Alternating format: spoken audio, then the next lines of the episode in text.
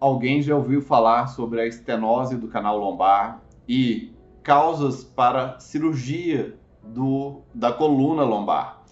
Bem, é um tema delicado e muitas vezes muito mal abordado pelos médicos que normalmente costumam ter interesses excessivos financeiros e de excesso de materiais nesse tipo de cirurgia.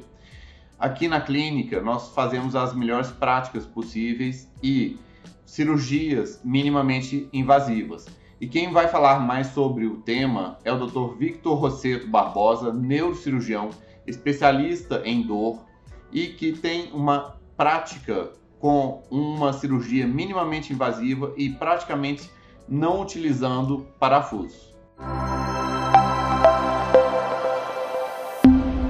Olá, eu sou o Dr. Victor Rosseto, eu sou médico neurocirurgião funcional.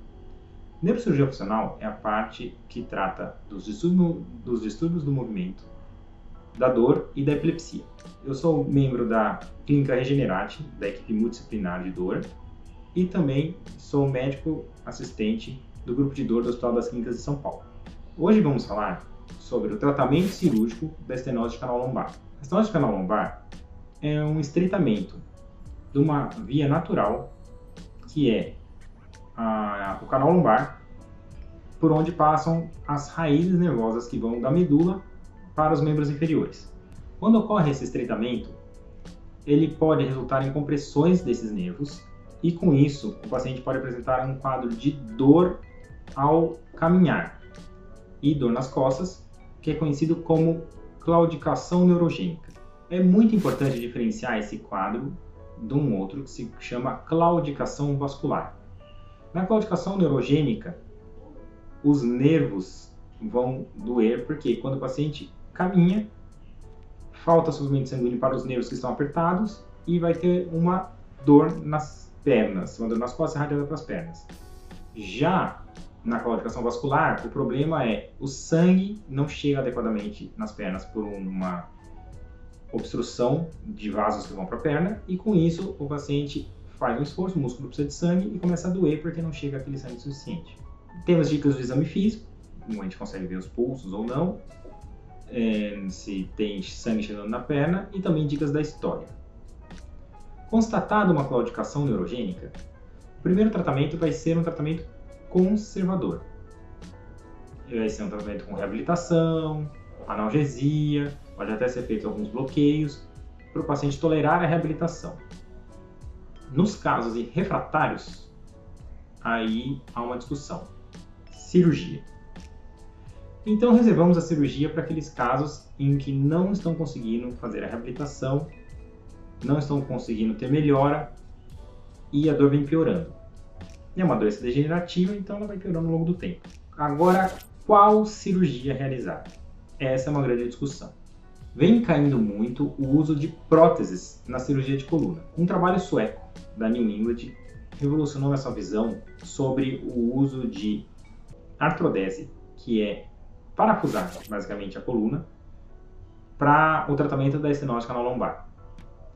Era uma prática disseminada que se acreditava que estenose canal lombar com espondilolistese, que é o escorregamento de uma vértebra sobre a outra, seria uma coisa instável, a gente tem que fazer uma descompressão ampla, então teria que colocar parafuso para deixar a coluna estável novamente. Só o que, que nós aprendemos com esse trabalho sueco, principalmente? Não é necessário o uso de parafusos nos casos de estenose lombar, na sua maioria. Mesmo que tenha um escorregamento de uma vértebra sobre a outra, que é muito comum na estenose lombar, que chama espondilolistese, se é um escorregamento fixo, ele já escorregou e fixou naquela posição, não é necessário colocar um parafuso que aumenta o tempo cirúrgico, aumenta a morbidade, dor pós-operatória, internação e sangramento. Então, que cirurgia escolher? Se há uma estenose lombar num paciente que tem um, um, uma espondilolistese fixa, um escorregamento fixo, a gente faz um raio-x de uma raio-x dinâmico, não está escorregando uma vértebra sobre outra, e, e os sintomas de claudicação neurogênica refratários, nós fazemos uma cirurgia que chama laminectomia. Nós retiramos a parte posterior da coluna, que chama lâmina, E essa retirada não implica, na grande maioria das vezes, em nenhuma complicação a mais para o paciente. Isso revolucionou, pois um paciente mais acometido pelo estenose lombar são os pacientes mais idosos. E justamente os idosos teriam que passar por uma cirurgia muito grande de colocação de pinos e parafusos, uma cirurgia com muita morbidade. E com esses novos conceitos, nós conseguimos fazer cirurgias minimamente invasivas, pequenos cortes, descompressão apenas da área comprimida, não vai colocar parafuso, vai fazer uma cirurgia mais rápida, menos sangramento, menos complicação, alta mais precoce. Ou seja, menos complicação no grupo mais acometido, que são os idosos. Portanto, a estenose de canal lombar, que tinha um tratamento muito temido, cirúrgico, agora passou a ter um tratamento e melhor qualidade de vida para quem é afetado por ela.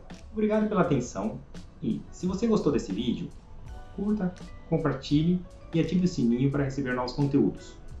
Obrigado!